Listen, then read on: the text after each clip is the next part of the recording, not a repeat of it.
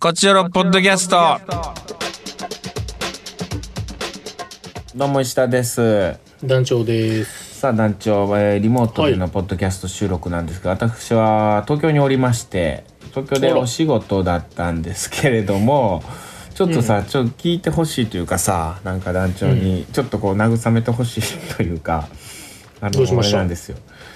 えー、明日オーディションの予定だったんです私。おお。まあ簡単に言うとそのオーディションがなくなったっていううんえー選考選考漏れというかまあまあ書類選考で落ちたのかなというようなことなんですけどまあまあそんなことはね、結構ある、あるというかまあもう役者まあやもってちたらろんもちろん。だってオーディションなんてね何回でも受けて何回でも落ちてその中でそうそうそうそうかろうじて受かったらラッキーだったなぐらいのことなんはいはでまあそんなことでいちいち悲しんでたりすると。うんそう役者なんてやってられないと言いますか、うんオーディションなんか落ちるもんですよ、まあうんで次に向かうのはまあそれがまあうん普通というか、うん。ただただ一個だけちょっと普通と違うのがはいありますかその。まああ のうん。そのオーディション、まあ、東京にいたからそれで東京でオーディションだったんで受けれるっていうことでこう来てたんですけどあの、あの東京で仕事が3日ぐらい前に終わっててうんそれで。もう帰れる予定だったんですけど、うん。えーオーディションがあるからって言ってまあ言ったらこう2日ぐらい残ってたわけですあよ。あなるほど。二日三日残ってたわけですか。 それはなかなか長い間。うん。それでいやだからこの悲しいじゃなくてなんか恥ずかしいというかさこの俺東京にいいたことがそのオそのーディションいオーデ俺ィオションーディション受俺けオるーディショねンん受で。けるねんでいたのにそのオーディションがなくなってもだから悲しいとかじゃないこれがまあまあ悔しいのはもちろんあるよ悔だしいかのらはまあその、医者さん今京都いますかとかっていうやつに全部「いや、うん俺ちょっとオーディションあるからオーディションやねん残ってんねん」って東京で会う人会う人に「いやちょっとオーディションで会ってちょっとまあ仕事があってその流れでまあオーディションもあるんでちょっと残ってこの後オーディションなんで」みたいな。でちょっといきり散らしてた自分がうん本当に恥ずかしいというか、その前段階で蹴飛ばされたわけだからね。 うーん。いやー精進し精進します本当にうんうーん。う受けれるもんやと思ってたからオオーディションなんてもうちょい早く蹴飛ばしてくれてたら確かに、帰れてた ね、オーディションない顔して帰ってこれたんですけどね。なかった顔して。ちょうどこのポッドキャストがあることによってうん。それをやっぱ言ってまうぐらいちょっとこう、うん、やっぱ恥ずかしいというかねうんこの2日間じゃあシミュレーションをしてたんですかオーディションに対する。でそれはあったよねでなんやったらその監督の作品見なきゃみたいな感じで見てたしいや、そうよ。でもそら、いやそりゃそういうもんやしうん、そらそうよ。そりゃそうやし、うんうん。それ無駄にならんし。無駄にならんしそそのれインプットは。いいことやしそれはいいことうん。シンプルに作品を一つ見れてよかったし。ありがとうありがとうありがとうん。ううんななんでいなんで残ってたんやろなとは思ったけど俺も一瞬宙ぶらりになった瞬間 ね。いやいやでも別にそんなことってあるし別に残る残らないじゃなくて、ただそこにねいまあいるいたわけやし俺は、んそうそうそうそうまあまあそうなんですよ、うん、まああの、はいそそくさと京都に帰ろうかなと思いまうん。す そうですね。なんとなく残った顔して。いやいやいろいろありますよやっぱりこう役者というものはまあオーディションというものを受けてねその出てるわけですからう ん。きっねと次は、はい、受かるんじゃないですかいやこの分。そうねうんうんまあ受かるかどうかわからんけど、数うんまあオーディションを受ける段階まで行きたい、うん、せめてね。せめてうんそれじゃあ1週間ぐらい東京残ってもらっていい仕事終わってから。 いや確かにそれは変える一回,、一回変えるわそれは いろいろありますわ本当に いはやーそんな感じででもなかなか大変ですねオリンピックが オリンピックのことを話し出すとちょっとあれかもい。いや、まやあやまこあしいまかあらまあ、ややこしいから。うややこしいからあんま言えないですけど、はい。まあ遠くから大変そうやなと見てま大すって変いうこそとう、ですね。本当にみんな頑張りましょう、全員っていう感じです、うーん羽生さんがさ僕の敬愛する、はいはい将将棋の羽生さんが、あの聖火ランナーをこうやってて、うんうん。へ埼玉かなあの所沢出身なんかな羽生さんってえ。そうであ羽生さんも聖火ランナーやってるなとか思いながら、うん、手震えてた罪思おいついて。よく知ってるねまあ、大体知ってんのよ、 俺。あ、うわーすごい嬉しいよ今なんそう。かうん羽生さんでもそのの手が震えるっていうのね、うんまあ知ってる人はもちろん知ってるでしょうけどそうそうまあ、知ってる人は知ってるって当たり前の話なんやけどまあ将棋にねちょっとでもこう詳しかったら羽生さんの手が震えるっていうのは、あの将棋のこう指し手で、えー勝機を掴んだ時羽生さんが、まあ詰み筋に入っうた、ん。もうこの相手には勝てるって確信した時にうん。羽生さんの指が震えるんですよ刺す、うん手が震える駒が震えるもう震えすぎて駒がこう弾けたりする時あるからねバタバタって。バタバタってそれも変な話よね勝てるって分かった時に負ける時に震えるんじゃないよね勝てる時に、この手間違いないかもしれんって言って震えるんよねだから喜びの、うん。対局か者からしたらさ相手からしたらもうたまったもんじゃないよねもう震えた瞬間に負けたのが分かるわけですから ね。そうそうそうもう地獄だよそのうん「羽生さん震えた」っつって「うわもう終わったな」みたいな、うん、僕やったら倍震えてやりますけど ね。いやい意味ないよそれ別にその震震ええても。もうそれ、うん、負けてないそれはも、それほんまの震えですもんね。負けるっていうう。うんいやそうなんですよ羽生さんのああ聖火を持つって震えてたかもしれんねうん。僕が見た写真だったんでねこうねああ。まいあ、い顔ぶれしててなかまっしたたけどらよかったですよ。うんはいや、うん、何にせよもう応援してますもう僕は好きな人ながんかうんい。、そうね。すべての人を応援します。応援してます、、はいろんな意見あるでしょう賛し、成派も反対あ派も。はい。るでしょうしみんな人には幸せになってください人。にはいろんな事情があります、はい、そうよ。うん、そうなんですうん。だから僕は好きな人を応援します 一番いいですね。一番いいです かうん。ありがとうございますうんはい。どうでしょうね最近どうですか山頂はなんか私はでも、もう京都戻ってきて、うんもう全然、もう普段通りというか、まあ、書き物の仕事をポチポチしながら、あ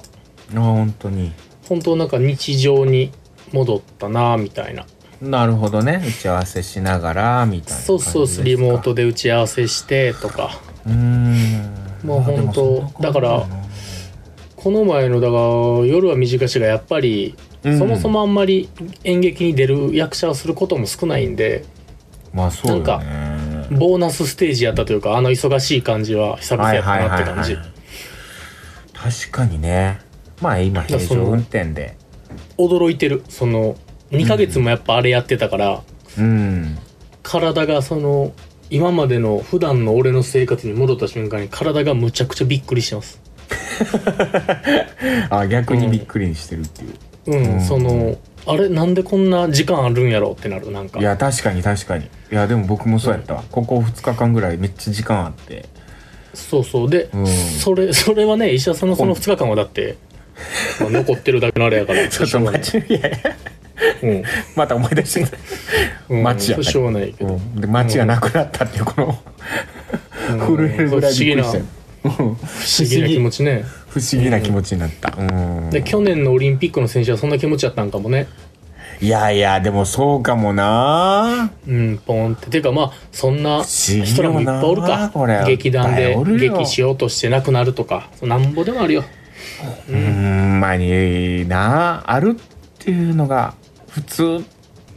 って思っちゃいかんって言うけど普通になってほしいけどな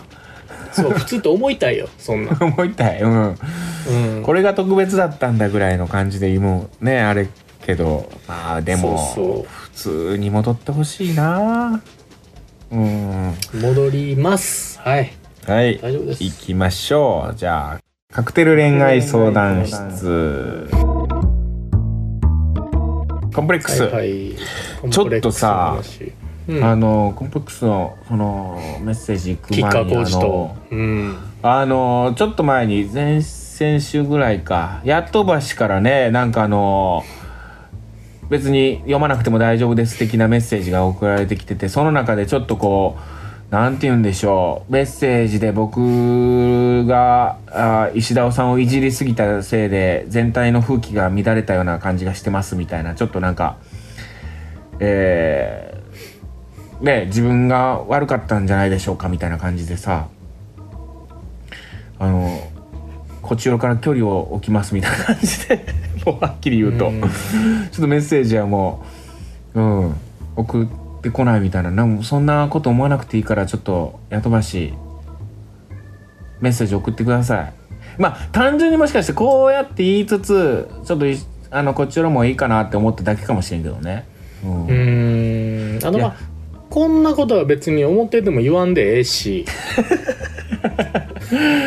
まあ僕らは僕らでこうやって取り上げたけど、うん、やっとばし全然大丈夫なんで戻ってきて、うん、よかったら。まあまあでもでもこそれれは強制で猫もなが、いんでね。猫が死ぬ時と一緒でもしかしてヤトバシはね今ああなるほどな。もう山の上で、そうなんだよあね。のすごい結核のあれみたいな、うん、うん、直してるんかもしれん確かに猫っていなくなるからね死に死に目を見せないっていうこそうとあそるうかそらうねそう。そうそう いや死に目じゃないやろと。いやいや。えあのーちょくちょくでいいんでメッセージじゃあ気が向いたらでいいんで聞いてくれてたら送ってくださいっていうのを言いつつ優行きまししょいうかパーソナリティやなリスナー思いやなはいコンコプレンプレッッククススはいえーラジオネーム石田派閥の勝お勝さんありがとう、えーこんばんはトークテーマはコンプレックス、えーコンプレックスないというとどんなナルシストだよとなるかもしれませんなのでコンプレックスはあるけど気にしてません、なるほどえー歯並び悪いしすね毛濃いし肌とか日に日におっさん化してるし焼けたらキリがない、直せるところは直すけどそれも含めて自分だし見て認めていくことにしました将来髪薄くなってもあがかず受け入れる覚悟ですその時いは、やえーー、スキンヘッドにする予定あがいてますけどね僕はあはあはがいてるハゲはちょっとねあがいてますねまあでもあがけてるやん石田さんはあがきまくってまあそのやっぱこう現代の科学ですよねうんいやめちゃくちゃハゲてましたからね僕20代後半ぐらいからちょっとこう髪の毛抜け始めてであらゆる石田さんを知らんねんな正直あそうか、うんいやでも結構厳しかったよいろいろお肉に出てる時とかも結構厳しい30代後うん中盤ぐらいかあそうそんな結構頑張ってた時やったと思うよへえうんで髪の毛はねいろいろ復活させたりと今もでも気をつけてるというか常に戦ってる、あー戦ってますねうん、俺はなるもほうどねでもこうやあげたら俺もスキンにするいやーそういう風に思える人やっぱ一番強いよな気にしないそれを受け入れるっていうな俺でもなんかちょっとダメやわいろいろコンプレックスばっかりやわあそううーんほとんどないでしょいやー歯はねなんとももう無理やなと思って無理やなというか まあまあねこれはいいかなと思ってるけどうんでも石田ちょっと歯直したらちょっと引くやろそれはそれで団長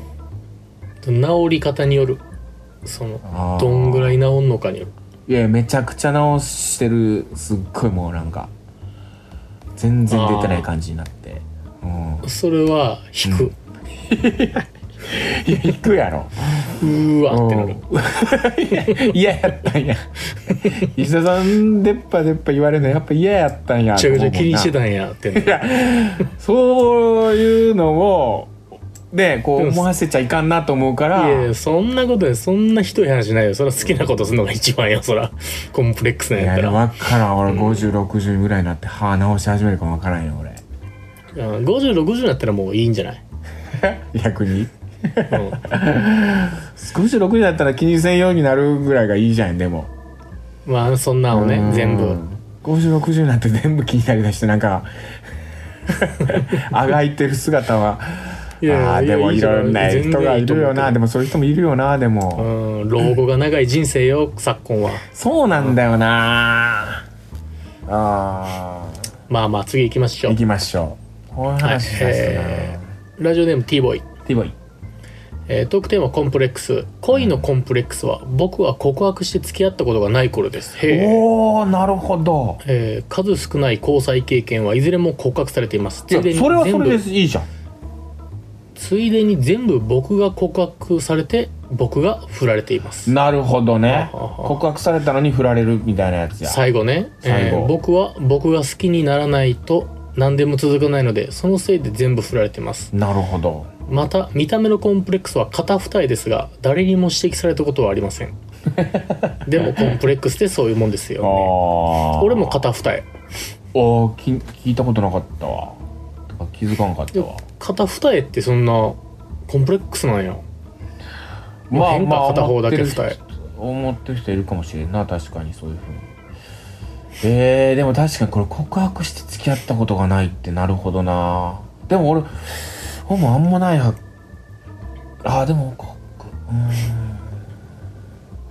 あでも告白し告白されたことがあんまないかもそれで言うとあーうん俺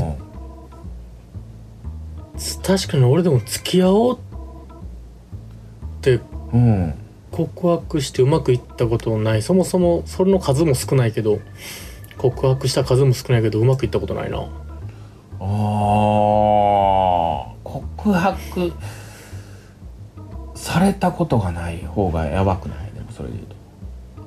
言うとだからだから告白もでも俺うん告白もそのもう12回やなおー二回ぐらいかな告白は結構してるかもな俺結構振られてるしまあそれその分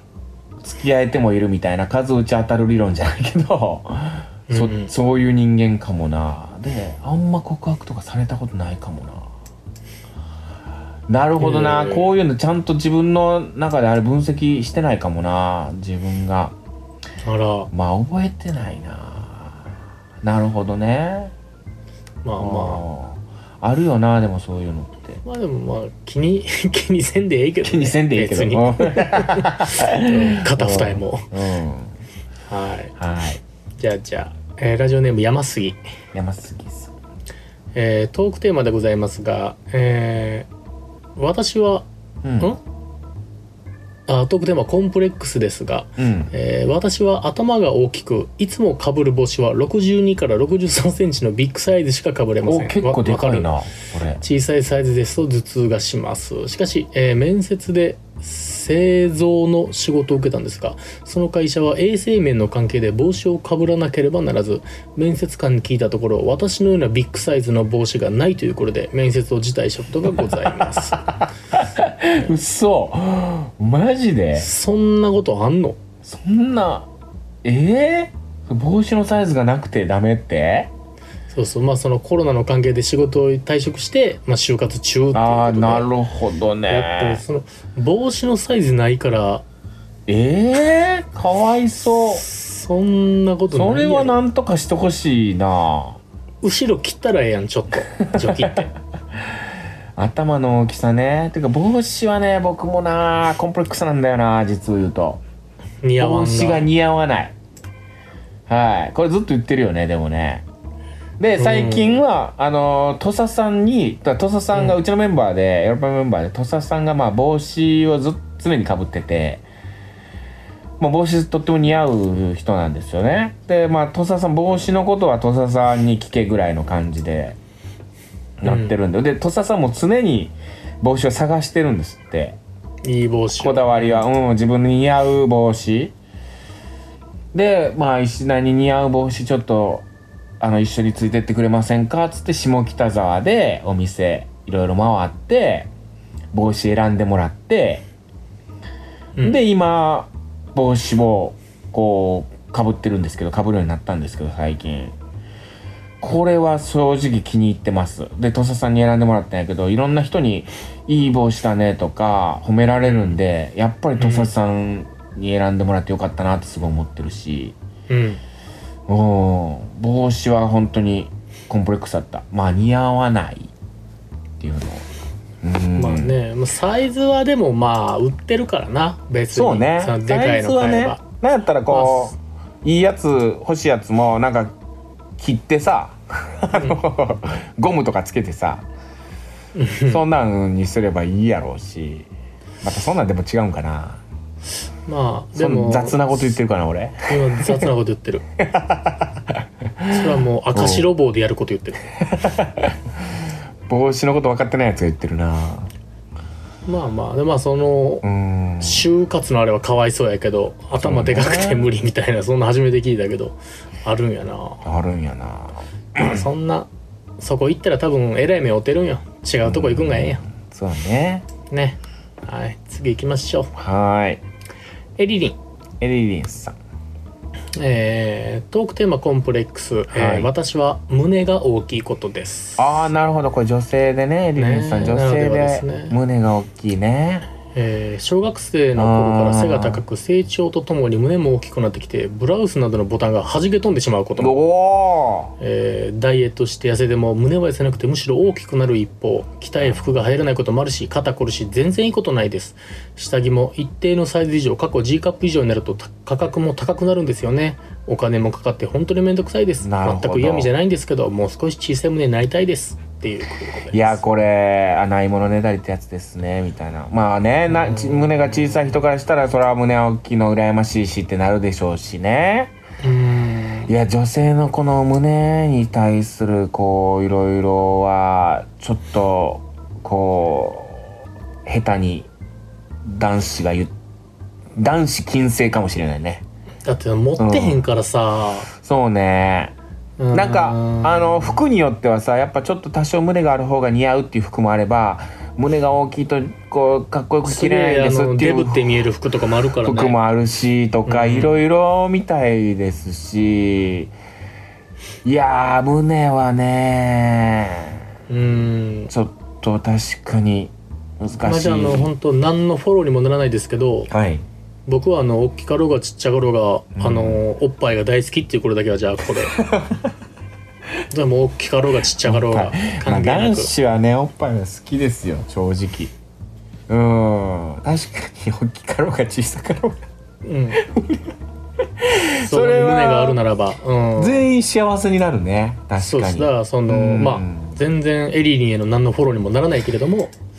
好きなんやろな、胸ってわめちゃくちゃ好きやな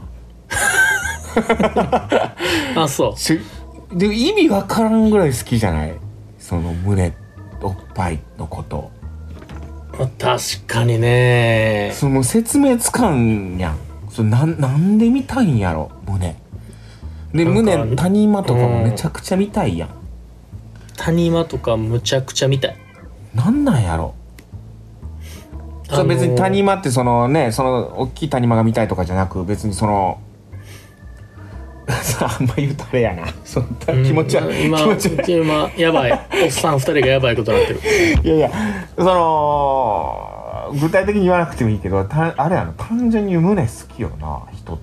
ていうか男ってうんいやもちろんそ嫌いなのど人よらんのじゃんどこが好きとかあるけどいろいろ、うんまあ人こだわりはね人うによってん男女うん違うけどまあその胸なんて好きよそらなんなんでなんやろななんでなんやろそののこまあお子供がおっぱい好きとかそんなんと一緒なんかなそれとはまた違うかまあでも好きで好きでしょうがないもんな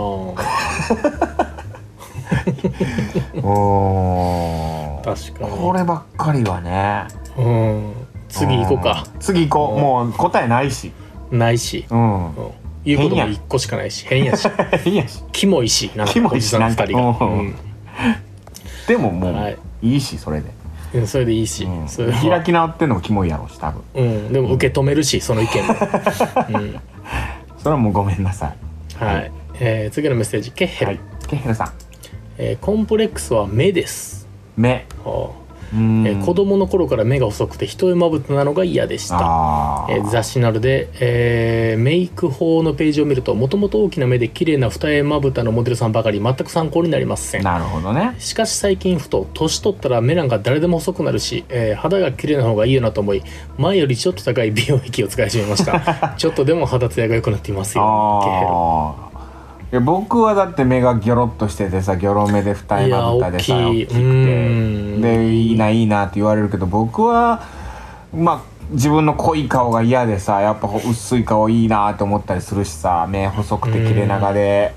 そういう浅野忠信さんみたいなさはいはいはい、松田龍平さんとかまあああいうのはが羨ましいなと思うからやっぱまあ、うんまあまあないものねだりですよね多分、まあ、コンプレックスってのはまあそういうもんですよね決してそういう、うん確かにか肌もしれません肌ツヤがね綺麗なのいいですよね、うん確かにお肌なんてね、うんまあまあまあなんだっていいんですけどね、なんだっていいですうよ、ん、おっぱいがあればうんやばいななんでなんやろなこの道からも外れへんな今日いやばでもなキモんいでもうななんでなんやろ いやもういいいやいやいい な行こう行こうやばいやばい、このこの道の先にごちそうなういん、かならいなないからねこのキャラにもごちそうないからもうやめとく、何にも共感得 ないし、はいうんえー喜ラばジオれネなーい、ムタイムリエラー久しぶりおタイムエラーさんありがとうござえーい2まヶす、月ぶりにメッセージ送りますありがとうございます。久々ですねあー、こんな感じでね、たまにでいいんでね、送ってくれればいいですよ。はいやっぱ嬉しいで すよはい。えーコンプレックス私は体毛の濃さをずっと気にしてきました、おうえー自己処理をするにも時間と手間がかかり、えー処理してもすぐにまた生えてくるだけでなく濃くなってしまうためなるほどだんだんと肌を出さずに済む服装や仕事を選ぶようになりましたうなるほどん。えーまあ、体の関係も相手から指摘されたりさらには喧嘩になったりしていつかなるは医療脱毛で根本から処理しようと考え始めなまるほど、すなるほど。しかし毛がない時に肌感覚が鈍る違和感やお金の問題がネックとなりなかなか踏み切れずに月、えー年月年月が過ぎていきました、なるほどね。好きな人ができてもアプローチする前に体毛のことを気にしてしまいうわ悲しいなえもういっー、そ毛フェチの人と出会えないだろうかと思い 立ちダメ元でツイッター検索し知り合ったのが今の彼え、すごいえ、いいじ素ゃん。晴らしいすごうんえーへー服装などの社会生活は、えー変化しないものの、えーこれまでほど体毛を気にしすぎることはなくなり心が軽くなりまえー、しすごい素敵じゃないですかたい。やむっちゃいい話めっをちゃいい。そのもうコンプレックス関係あるかいえいやーでね逆にそれ好きな人と、うん、会いたい。そうそうそうそうそうそうへ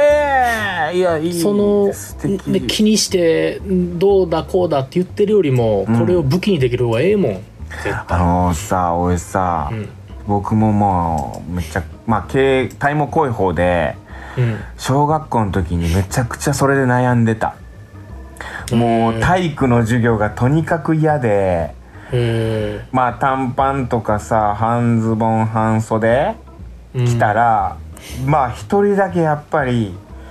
まあ多分ねクラスで一番というかその学校内でも一番毛が濃かったんじゃないかなうんうーんでも体毛が濃くてなんかもうでもあんまりねそんなこと気にしてる人多分おらんのよその、うんうんうんそれで別にいじめられてもせんかったしうんそういう感じではないんやけどでも本当に嫌で、うんでも中学校ぐらいになったら全然もっと濃いやつとかいたりして とか、 真の真とのか毛がねでそいつとかはやっぱさらにやっぱ何にも気にしてなかったりするしむしろかっこよかったりするしとか、うんその逆転するんよねあのあれ不思議なもんで、うんうんあのーちょっとあれに話になるけどあそこの毛ってうん生えてんのが恥ずかしかったけど中学校ぐらいになったら生えてなかったら逆にかっこ悪いみたいになってうんまあねっっていう逆転現象が起こったりして。なんかその時悩んでることってほんとちっちゃい世界だけのことなんだなみたいなうんうん全く気にならなくなるんだなその世界をちょっと外に行けばって思えるんでうーん何が言いたいかっていうと本当に、うんあの辛いかもしれんけど我慢しろっていうことなんかもしれんうん気にすな我慢しろ 気にし、うんうんまあコンプレックスってなすそういぐうこすとぐやもんにうんすぐになんかこうひっくり返るから社会ってうん価値観なんてね革命が起こるからさうん、うんほんとあの革命やってる時に思ったねあのゲームとかトランプののねトランプの革命ううん、3が一番強いのみたいなでもそのえ革命した後すぐ革命されることもあ るからなもうわけわからんくなる時あるからな本当に でもでもあのトランプの革命でおやってなんかこうそういうコンプレックスとかもなんかいろいろ学べると思いますやりましょう、うん、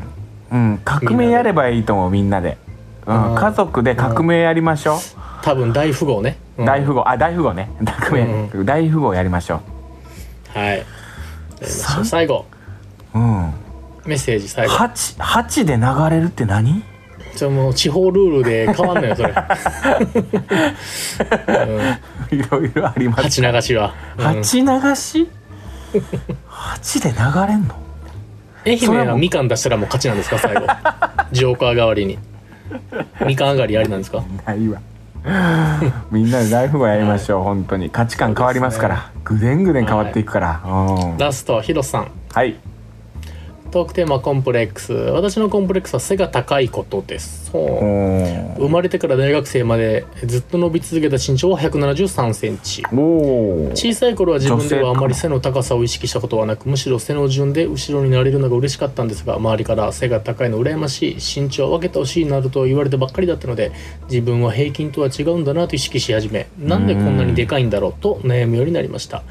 ただ石田さんが歯を武器にしているようにかっこ笑いえー器大ね人になってからはこれが私の個性の一つと思うようになうりん背が高くてよかったことを意識するようになりましたズボンの裾上げしなくていいんだぞとか電車で女性専用車両にたまたま乗った時自分だけ頭一つ飛び出しててなんか得だぞとかほ欲しい服の丈が短かったり可愛らしい格好が似合わなかったりそれなりに嫌なこともありますが背の高さを生かしていこうをモットーに最近は過ごしてますえー、ヒロさん。女性でうんいいじゃん173センチ確かにかっこいいけどまあうね本人からしたらやっぱ悩むこと多かったやろねこれもうーんうーんやっぱまあフ身ァッションもね自分が好きなファッションと似合ううファッション違ったりするからなそうねうんいやーかっこいいけどねまあこんなことを言ったって何の慰めにもならんからねそらあんたはそうやけどみたいなうーん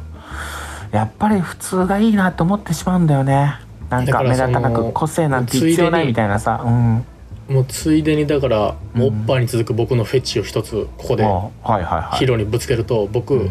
性の高い人がヒール履いてんのめっちゃドキドキするっていうのもあるからおお高身高身長女子が好きの高し身しか長も女子がヒーさルらにバチヒーンルを履いて俺より背高くなってるとか不思議とドキドキするから全然気にしないで大丈夫です、でもわかる僕も結構背の高い女性いいなと思ってしまうなしまうなって別にあれやけいど、やもう全然ただこんいいなこと言いながらちっちゃい子も好きやからも はやトータル何でもいいんちゃうかって疑惑も出てるんやけど うんまあなうん好きな人が好きですそうねいやいやでも皆さんのコンプレックスこうやって言えるっていうことがねうんいいことだと思いますんでうん、は外に出ればなんか世界は広いんでうんいやありがとうございますなんかうん、ねなんかね自信が出てきますよ逆にどうしようかなトークテーマね次回なんだろうななんですかうん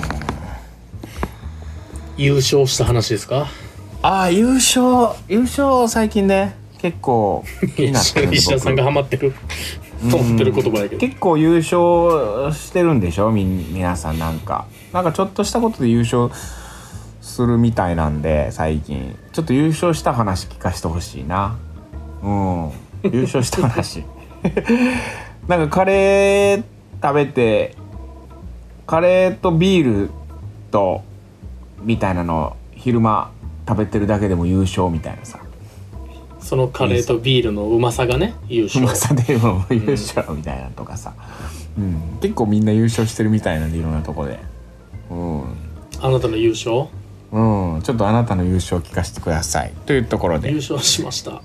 はい優勝した感じを教えてくださいどんなこんな感じで優勝しました